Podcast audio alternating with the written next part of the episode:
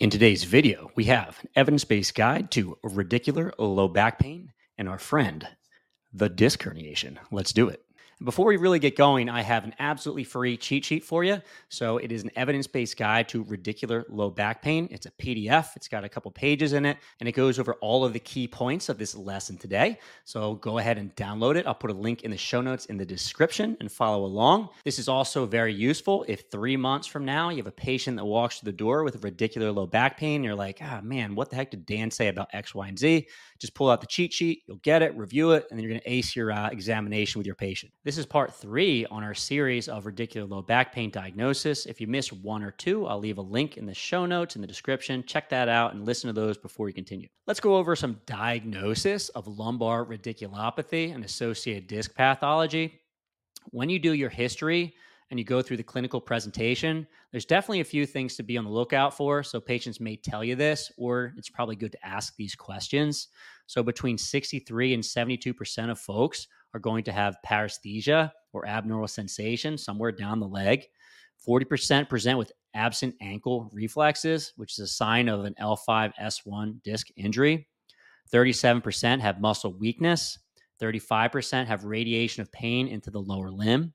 27% endorse numbness, and about 18% present with absent knee reflexes, right? So just be on the lookout for these things in your patients. So, from a subjective perspective, these folks can have pain with coughing and sneezing just because that increases intradiscal pressure. If you cough, oh, oh, that hurts my back. Uh, sneezing and heavy coughing bouts. So, if someone gets sick, sometimes they end up with a disc herniation from too much coughing. I know it sounds crazy, but it does happen from time to time.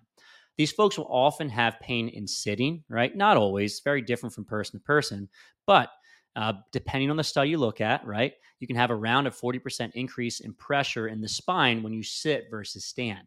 So if I sit, if I increase the pressure in the disc, that may increase my symptoms a little bit. So these folks sometimes say, I'm not very good at sitting. Sitting kind of hurts me, right?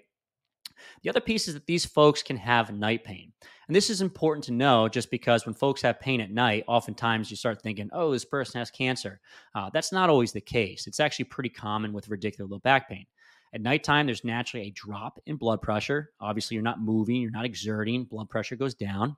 And you have a temporary ischemia from sleeping positions, and that can increase your symptoms. So, if you lay in a funky position and put some compression on a nerve, the nerve is already unhappy because it's not getting the best oxygen, right? It's already getting compression. You compress it some more, might get even more mad and say, Hey, I want you to get up and move a little bit. I'm going to give you some pain, right? So, common for these folks to have pain at nighttime.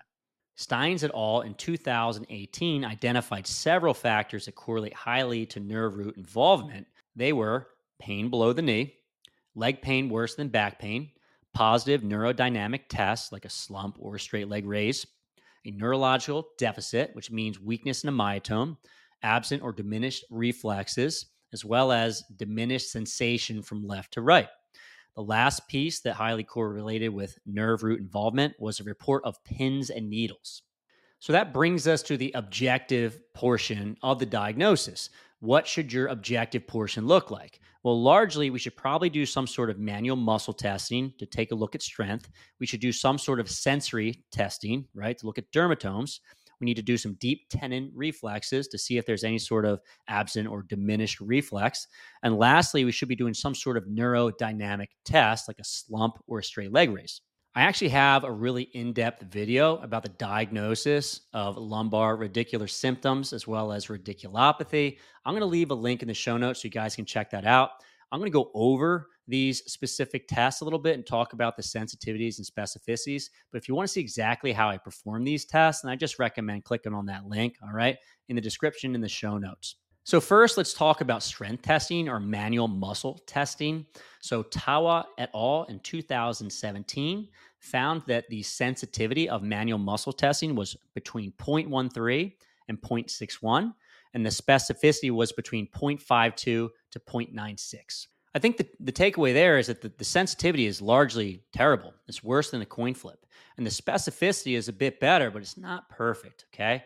So all these tests in combination maybe gives you a better idea what's going on in your patient, but the subsequent tests we're going to go over, it's kind of the same as this. They're not perfect, right? So we combine them all. Maybe we get an MRI if we need it, right? Not at first. We'll talk about when to do that. That gives us a better picture of what's actually going on.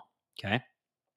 In terms of testing the myotomes, so you guys probably know this, but your spinal cord goes down and then it branches out at different intervals, right? And at these different intervals, those nerves come out and they innervate muscles, right? So when we test specific muscles, we know which muscles are innervated by each level of the spine. So we kind of guess about which level is injured just because we know there's weakness in a specific region, right? In testing the L2 myotome, you just have to perform resisted hip flexion. The L3 myotome is tested by resisted knee extension. L4 myotome is tested by heel walking, so resisted dorsiflexion. L5 is tested by resisted great toe extension. S1 is tested by resisted plantar flexion. You can just do toe walking to assess this. And lastly, if you're assessing S2, that's going to be resisted knee flexion, so testing the hamstring strength left to right. The lesser known but equally important S3 myotome is going to be assessed via hitting the like button and subscribing to the channel. If you want to do a very thorough examination for your patients, you got to hit that like button and subscribe. So, sensory testing is another important part of diagnosing lumbar radiculopathy. So, you've probably seen these before. This is a dermatomal map, right?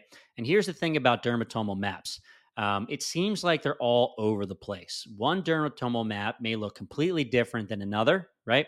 And this is from study to study. And then I kind of spoke to a bunch of students and asked them about dermatomes, and each one kind of said something a little bit different. So um, it seems like there's not a clear consensus uh, for testing all of these dermatomes, right? Uh, if you don't believe my dermatome, that's fine. You can go and find some other ones online. Uh, these are coming directly from but again, the accuracy of these tests is not perfect. So Tawa et al. in 2017 found that dermatomes had a sensitivity of 0.47 to 0.73, and they had a specificity of 0.63, right? So the sensitivity is a little bit better than myotomes, and the specificity is probably worse. So again, not a perfect test. And we can assess this via pinprick testing. So you can use a pin or let's say the end of a paperclip and kind of poke one person's leg on the left, then the right, and see if there's a difference side to side. You can also brush the leg with the back of the hand. We can look at light touch, maybe assessed via cotton ball, something along those lines. And the idea is you're just assessing from side to side. So if we want to assess the L2 dermatome, we would be trying to touch somewhere on the upper thigh, L3 somewhere around the knee and basically want to see if there's a difference side to side. Uh, this is typically graded on a zero to two scale. A zero will be considered absent, one is diminished, and two is normal. So if anyone that has either a zero or a one, that will be a positive special test for sensory testing of dermatomes. Again, like I said, there's a lot of a variety between studies. So I don't know what the perfect answer is here, but here's what I've read. To assess the L2 dermatome, you're going to touch the anterior thigh. To assess L3, you touch the knee. To assess L4, you touch the medial calf right by the head of the medial gastroc. To assess L5, you touch the lateral calf halfway down the shin. To assess S1, you touch the medial malleolus or the bottom of the foot. If you want to assess S2, that's going to be actually assessing someone in prone or sitting around the L3 to L4 vertebral level in the spine diagnosis of lumbar radiculopathy and radicular low back pain should also have some reflex testing, right? So basically, you're taking your reflex hammer and you're dinging into the patellar tendon or the Achilles tendon, and you're assessing the reflex left to right. Tawa et al. in 2017 found that reflex testing had a specificity of 0.6 to 0.93 and a sensitivity of 0.14 to 0.67.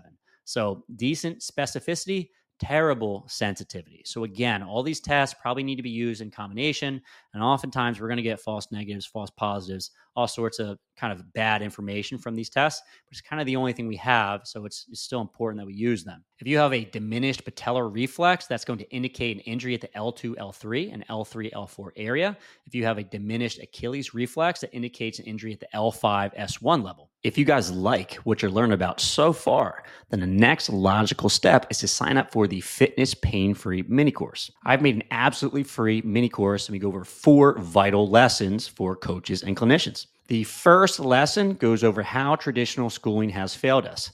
Now, I'm actually a really big fan of education, and I think that physical therapy school actually prepared me pretty well to work with the average person. However, I really didn't learn how to work with the population that I want, which is people in the strength and fitness world. So I'm talking about powerlifting, bodybuilding, Olympic weightlifting, sport of fitness, and really people that just love working hard in the gym. And really, my goal with the mini course is to help you understand how you work with this population to get them out of pain and keep them training. The next lesson is seven reasons why people get hurt in the gym. So, it's vitally important they understand the injury mechanisms or why people get hurt in the gym. If we don't understand why folks are getting hurt in the gym, it's going to be very hard to rehabilitate those folks because let's say we do get them better, they go right back in the gym and get hurt in the same exact way they hurt before. The other piece is if we want to keep these folks safe for the long haul, we have to understand the main reason why these folks get hurt in the first place so we can keep them in the gym training as safe as possible and minimize that risk of future injury. Next, we go over four simple steps for getting your clients out of pain. Now, Rehab can be very complicated. There's a lot of systems out there that make it very challenging to figure out how to work with your patients. However, it really doesn't have to be that complicated. So I go over four easy steps you can follow to get your patients out of pain and back in the gym where they belong. Lesson number four is how to build the career of your dreams and earn the respect of your community. Let's face it, the reason why you take these educational courses is obviously so you can learn a little bit more, but really the deep seated reason is because you want to have the respect of your community. You want your clients to come in, work with you, and say, Wow, Joe was great. He did a phenomenal job with me tell their friends, and their friends come to see you. And after a while, you're very valued and respected within your community. So, I'm going to teach you how to do that. Second piece is that if you know these skills, it doesn't always mean you have a ton of patients going through the door so you can work with the population you want to work with, right? So, you may be the absolute best coach in the world, but no one wants to come and see you because they don't know who you are and they don't know how good you actually are. So we'll teach you how to get the patients through the door that you want to work with. And lastly, we'll talk a little bit about the fitness pain free certification. This is the largest and most comprehensive educational course that I offer, but more on this later. So I'll leave a link in the description in the show notes. Again, it's 100% free, really easy to download. Go ahead and do that right now. And now back to your learning. Diagnosis of lumbar radiculopathy should also be looking at neurodynamic tests. So, in terms of sensitivities and specificities, the straight leg raise had a specificity of 0.89 and a sensitivity of 0.52. So, decent specificity, coin flip on the sensitivity. The slump test had a specificity of 0.7 and a sensitivity of 0.91, right? So, quite a bit better on both. Pretty decent specificity and sensitivity. If you're going to pick one of these tests, then maybe you'll just pick the slump, but one has a higher uh, sensitivity and one has a higher specificity. So both of them are probably good to be used together. Lastly, I think you should take this information with a grain of salt. Basically, for a lot of these studies, the gold standard of whether or not some sort of disc pathology existed was via MRI, right? We know there are a lot of asymptomatic individuals with disc pathology, right?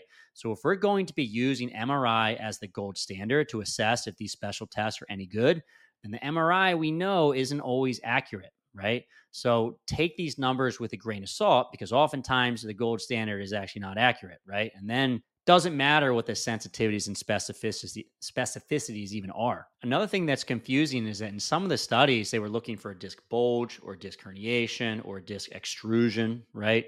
So you know that some of these are maybe more problematic than others. So these numbers get a little bit even more complicated just because they're potentially trying to pick up specific types of disc pathology as well, right?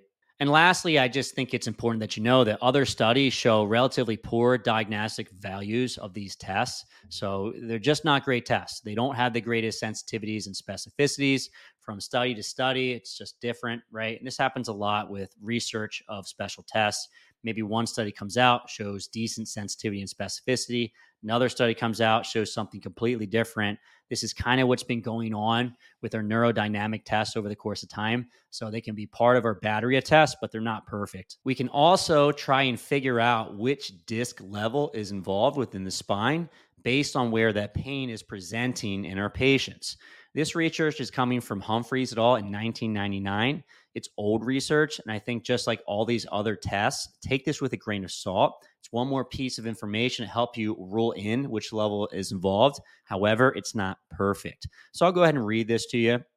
But if you have an injury at the T12 to L1 level, you can suspect there's going to be pain in the inguinal region and the medial thigh. If the injury is at the L1, L2 level, you can suspect some pain in the anterior and medial aspect of the upper thigh. If the injury is at the L2, L3 level, we can suspect some pain in the anterior lateral thigh. If the injury is in the L3, L4 region, we can suspect some pain in the posterior lateral thigh and anterior tibial area. If the injury is in L4, L5 segment, we can suspect some pain in the dorsum of the foot. If the injury is the L5, S1 level, we can suspect some pain in the lateral aspect of the foot. Now, largely, most of these injuries occur at the L4, L5, and L5, S1 level. So, commonly, you're going to see more pain in the foot than other areas of the leg. Although, anecdotally, I can't say that that's been what I've seen. Pain's kind of all over the place. So, when would you consider diagnostic imaging like an MRI? well, largely, these things aren't recommended, at least for the first six weeks or so. And there's two situations when you would potentially look for an MRI. So, one is if some of these red flags are present, we're going to refer back immediately. They're going to take some imaging to see what's going on within the spine, right? That's the first one. In a large majority of cases, this isn't going to occur. So, usually just treat your patients for the first six weeks or so. The second reason why you might get some imaging is if you're not making much progress at all in the first, let's say, six weeks or so. Then you may send back the physician, and physician might recommend some imaging so they can start to consider something like an injection. And then further on down the line, if they're not making progress, they'll have that information if they want to consider doing surgery a little bit later. So, largely, we don't want to get imaging right away unless there's a medical red flag. Then we go ahead and treat for six weeks or so. If we're not making any progress whatsoever, we can consider sending back the physician get some imaging to see if there is going to be an injury at a specific level. And they might consider either doing an injection or eventually trying surgery. So here's the thing let's say you do your clinical diagnosis, you're unsure of what's going on at that point. You send that patient in for some diagnostic imaging. And even at that point, things are still a little bit unclear. We're not sure which level is involved. You can consider trying EMG or nerve conduction velocity testing. This helps us to either rule in radiculopathy or some other peripheral nerve involvement. Now, keep in mind, EMG is still not perfect. The sensitivity is between 0.5 and 0.85. So take that with a grain of salt. It's kind of similar to a lot of the other tests that we have. But if we're not getting the information we need to rule in radiculopathy or which level, we can go a step further and potentially look at EMG or nerve conduction velocity tests. You also might need a nerve conduction velocity test if you hadn't hit that like or subscribe button so far. Maybe you're not fast enough, you don't have good nerve communication from your brain down your fingers to help you hit that like button. I don't know. But anyway, hit the button, subscribe. So now that you have some evidence based information about radicular low back pain, you still need to know how to treat these folks. Well, I have a case study for you where I break down a patient with radicular low back pain, show the exact treatments that I use, and show exactly how he got back to weight train over the course of time. I'm going to leave a link up here. You should go ahead and click on that and continue with the learning. Lastly, I just want to say thank you so much for your support. You truly allow me to do what I love for a living. If you're watching this on YouTube, please hit that thumbs up button. If you leave a comment, it helps the algorithm. I'd also love to know your thoughts on this presentation today. Please subscribe to the channel, it helps me out tremendously. If you're listening to the podcast version of this, please consider leaving me a positive review. Again, it helps tremendously. If you want to see more content like this in the future, we got to make sure we grow this over the course of time, right? And lastly, if you want to support me even further, consider subscribing to Fitness Pain Free Insiders. This is going to be my premium subscription membership to Fitness Pain Free, where all my best content updated monthly uh, lives. So head to fitnesspainfree.com, click on the programs link, click on Fitness Pain Free Insiders online library, just $1 for a week trial. I'll also leave a link in the show notes in the description. All right, go ahead and check it out. And lastly, I have all of my references, and it's a god awful amount of references. And I know you can't read any of this.